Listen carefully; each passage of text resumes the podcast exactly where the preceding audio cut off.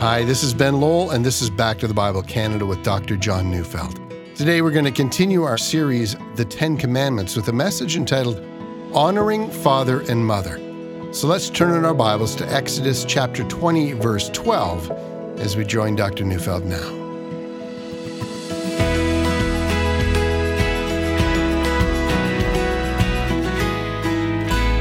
I'm one of those rare men who had a, a great relationship with his father. You know, he died a number of years ago, but I still miss him. He wasn't perfect, but he was a great father. He both disciplined me and he loved me when I was a boy. I remember him spanking me more than once, but only once do I remember him doing it in anger. He later acknowledged that it had been wrong. When I grew up, Dad did what all great dads do.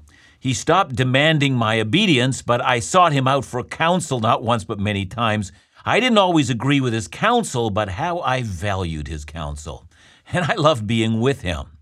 But as I've said, Dad was no perfect man. You know, as an example, my dad never could understand why the world didn't just speak German. And my dad was old school through and through. He liked craftsmanship over mass produced things. My dad never liked Canadian culture. You know, for instance, my dad didn't understand why, why younger people address those who were older by their first names. Such disrespect for the aged was for him the very basis of lawlessness. But in the middle of all of that, Dad was a stickler for acting out of conviction and never out of the weakness of the flesh. You know, his insistence that the flesh had to be mastered, well, I saw that in him. Dad was not given to any excess, not that I could see. And Dad was a man who exuded generosity. He, he hated the idea of hoarding wealth, and in his personal life, he never spent a cent on something that was not absolutely required. And there was other stuff. My dad, inexplicably, for a man who loved all things German, thought the people of Quebec should tell the rest of English Canada where to get off and insist on a distinct society status. You know, I have a sneaking suspicion that it wasn't the German language that he liked so well, it was his ongoing distaste for the English language, a language he had been forced to speak against his will. Yeah, Dad was a culture resistor. And I had to live in this culture. So he wasn't perfect, but he was profoundly loving. And when he died, he exhibited such faith in Christ on his deathbed that he, he took my breath away. And I loved the fact that he wrote down his prayers, and I found them after he died.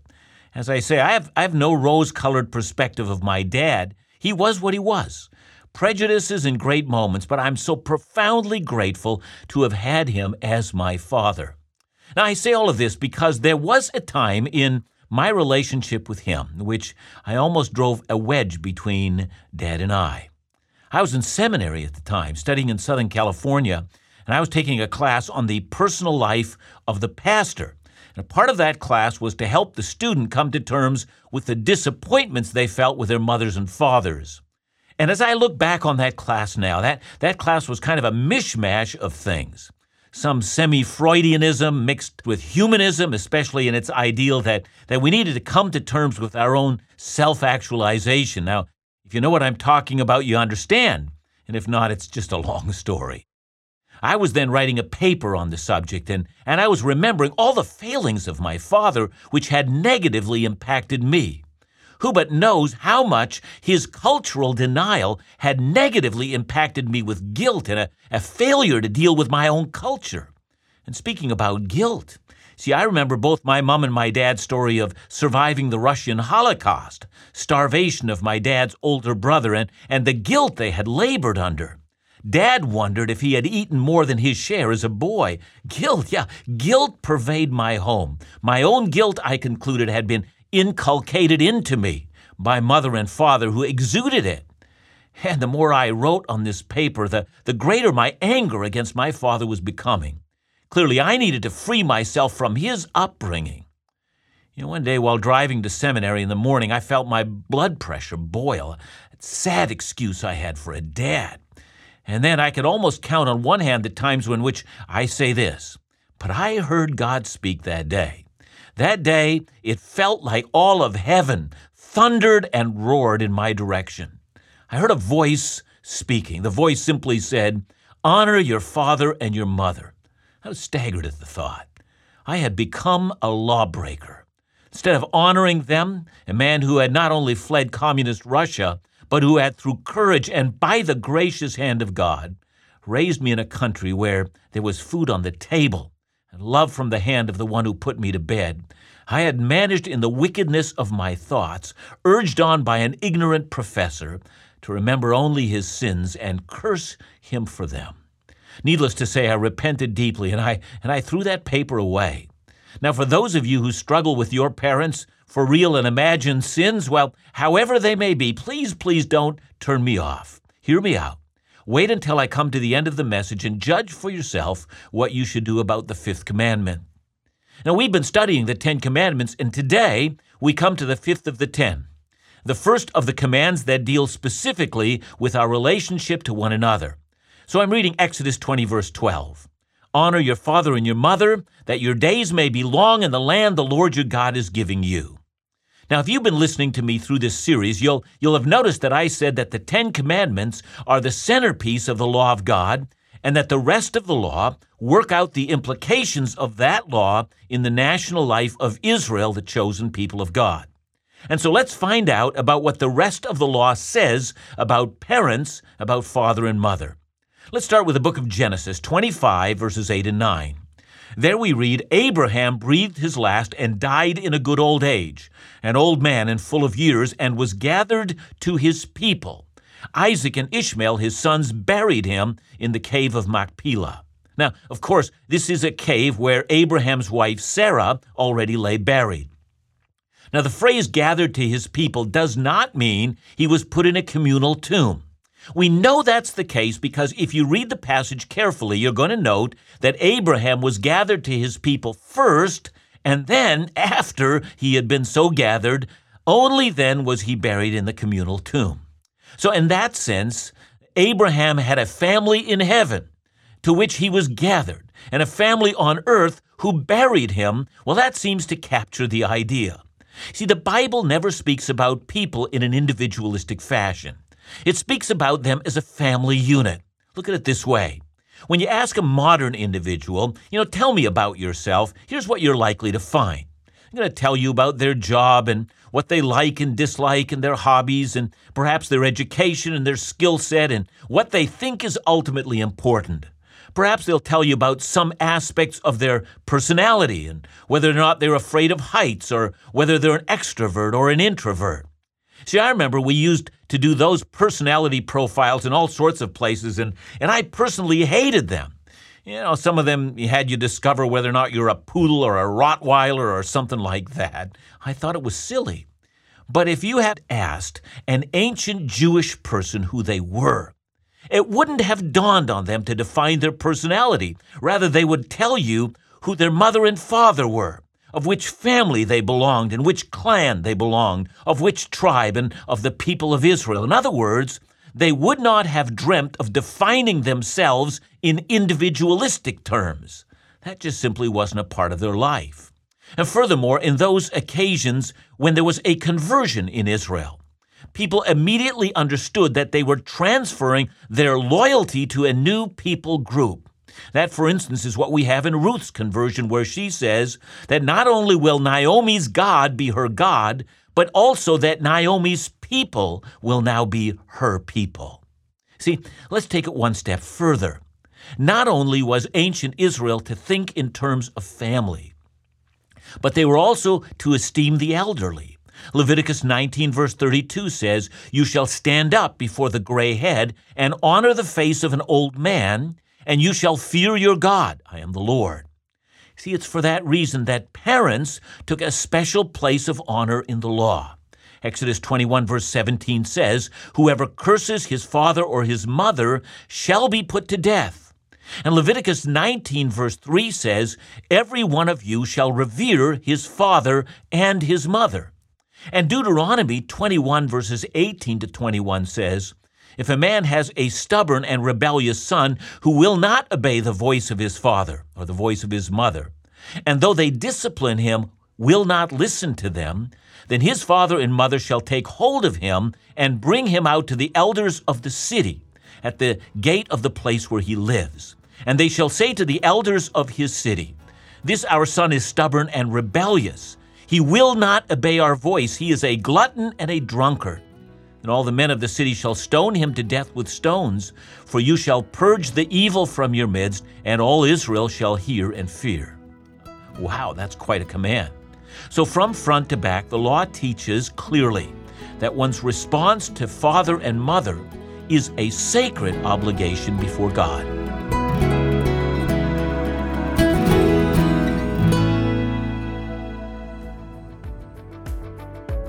Hi, this is Ben Lowell from Back to the Bible Canada.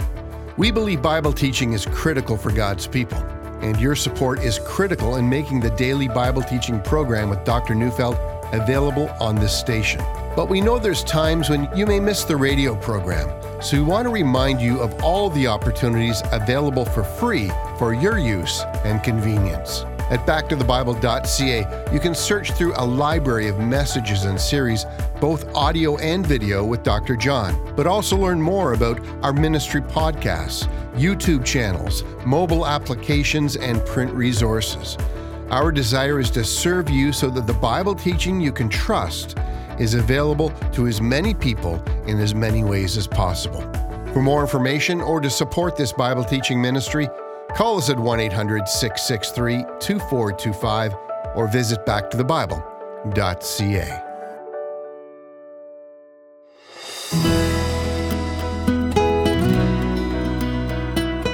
In ancient Jewish homes, the primary responsibility for discipleship, well, that was to fall on the parents. They were to teach their children the scriptures, and so they were to teach the scripture in the home. So you get that sense from Deuteronomy 6, verses 4 to 9. Hear, O Israel, the Lord our God, the Lord is one. You shall love the Lord your God with all your heart, and with all your soul, and with all your might. And these words that I command you today shall be on your heart. You shall teach them diligently to your children and shall talk of them when you sit in your house, and when you walk by the way, and when you lie down, and when you rise. You shall bind them as a sign on your hand, and they shall be as frontlets between your eyes. You shall write them on the doorposts of your house and on your gates. So we get a sense from reading this that in Israel, to rebel against your father and mother was also to rebel against the sacred instruction that was to take place in every home. And by the way, I've witnessed that on more than one occasion while I've been in Israel. I stood at the Western Wall at the Temple Mount that many in North America call the Wailing Wall. And I've watched Orthodox Jewish fathers with their sons going to the wall, especially on a Sabbath, Torah in hand, as each boy takes turns reading sacred script, all in the sight of a father who's coaching him both through his prayers and through his reading. Now, witness how this played out in Israel. It's Joseph who takes the leadership in both caring for his aging father, but also in visiting him often, and then taking care to bury him in the cave of Machpelah, next to Abraham and Sarah, and Isaac and Rebekah, and also where Jacob's wife Leah now lay buried. So we see a pattern also in the book of Ruth, that after Ruth was married, Boaz and Ruth both took care of Naomi in her old age to make sure that her grandchildren spent time with their grandmother so as to honor her life. Now, in contrast to that, we see the exact opposite in the sons of Eli. Eli, that is the priest. Samuel 2, verse 12 says, Now the sons of Eli were worthless men. And then down to verses 22 and 23, it says, Now Eli was very old, and he kept hearing all that his sons were doing to all Israel and how they lay with the women who were serving at the entrance of the tent of meeting. And he said to them, Why do you do such things? And then down to verse 25. If someone sins against a man, God will mediate for him. But if someone sins against the Lord, who can intercede for him? But they would not listen to the voice of their father, for it was the will of the Lord to put them to death. We come full circle now. Back in Deuteronomy, a rebellious son was to be guilty of death, and and in reality, actually, we, we don't know a single incident where that actually happened. The law seems only to operate on a level of a threat to indicate the seriousness of this matter.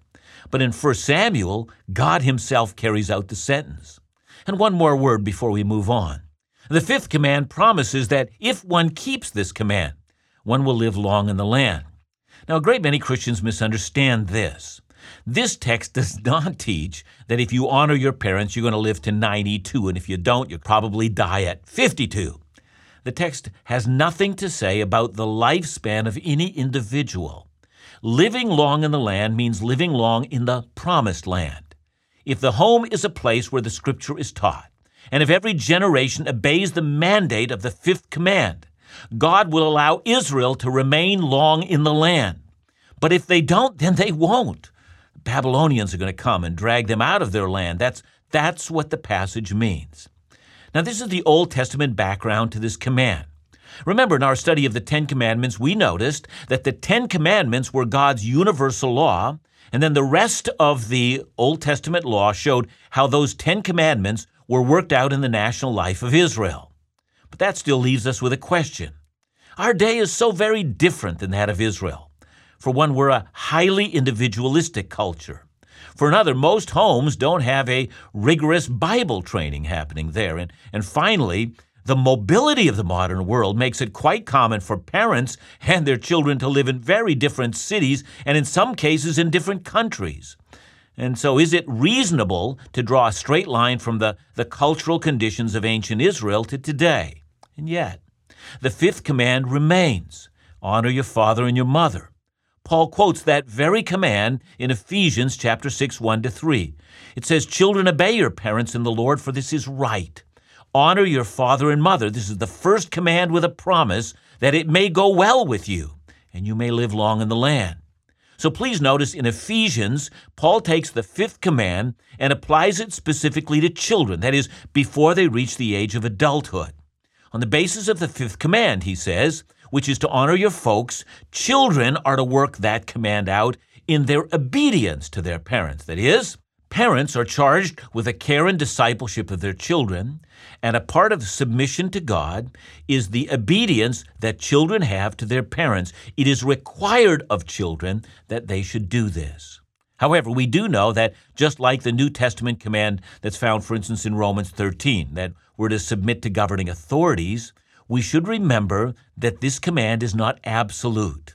There are, with all the commands of God, a hierarchy of commands. Only God's commands are absolute. See, the Bible does not command children to obey their parents, for instance, if the parents teach their children to steal. The command to remain faithful to God always takes precedence over this command. But in the real world, there's a power imbalance between parents and children. I mean, how are children supposed to resist the evil demands of their parents, for instance? Well, they can't. But rather than redress the imbalance, the Bible remains clear. This imbalance between children and their parents is to remain. God has ordained that parents would have authority over their children, not the state, but parents are given this authority.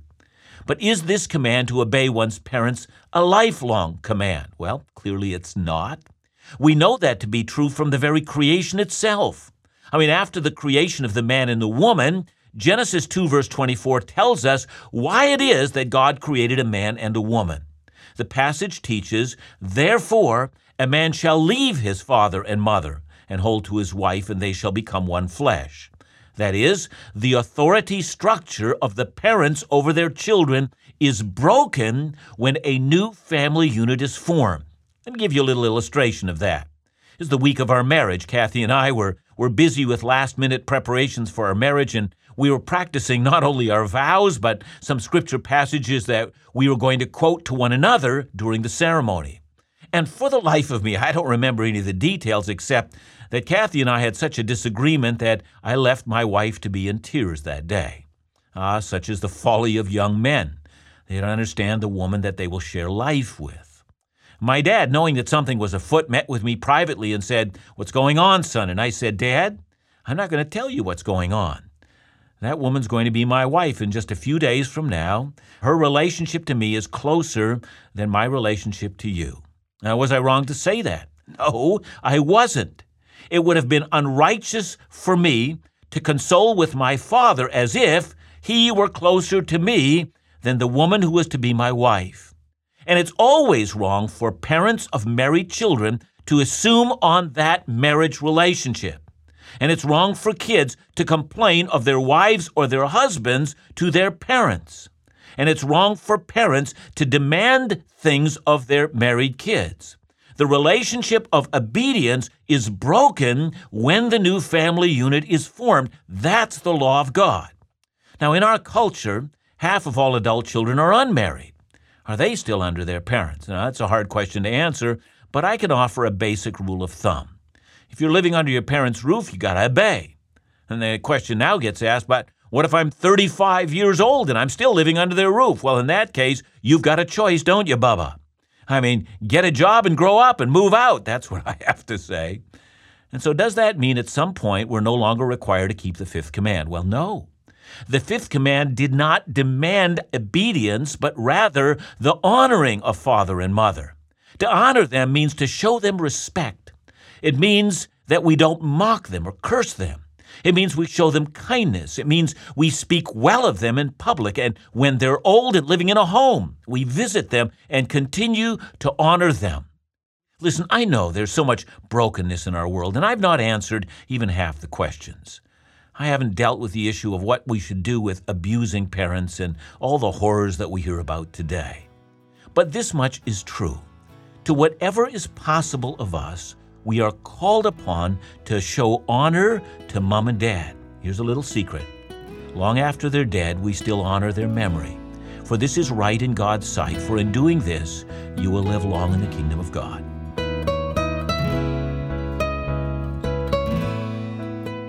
John, thanks so much. But this brings up sort of a sensitive question. But what ought children do that have had abusive parents?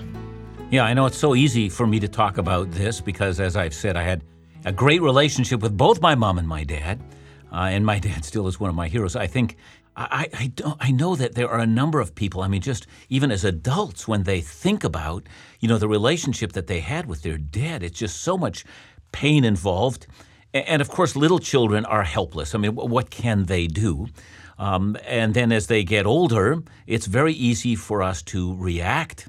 And I'm going to say something. I'm going to say at some point in time, it is important um, as we get older uh, to begin to you know make a statement. I am going to uh, forgive my mother and my father and I'm going to do everything that I can uh, to rebuild that relationship. It's not only good for them; it's it's important for us. I think we we need it for ourselves. Thanks so much, John, and join us here again tomorrow for more of the Ten Commandments on Back to the Bible Canada, where we teach the Bible.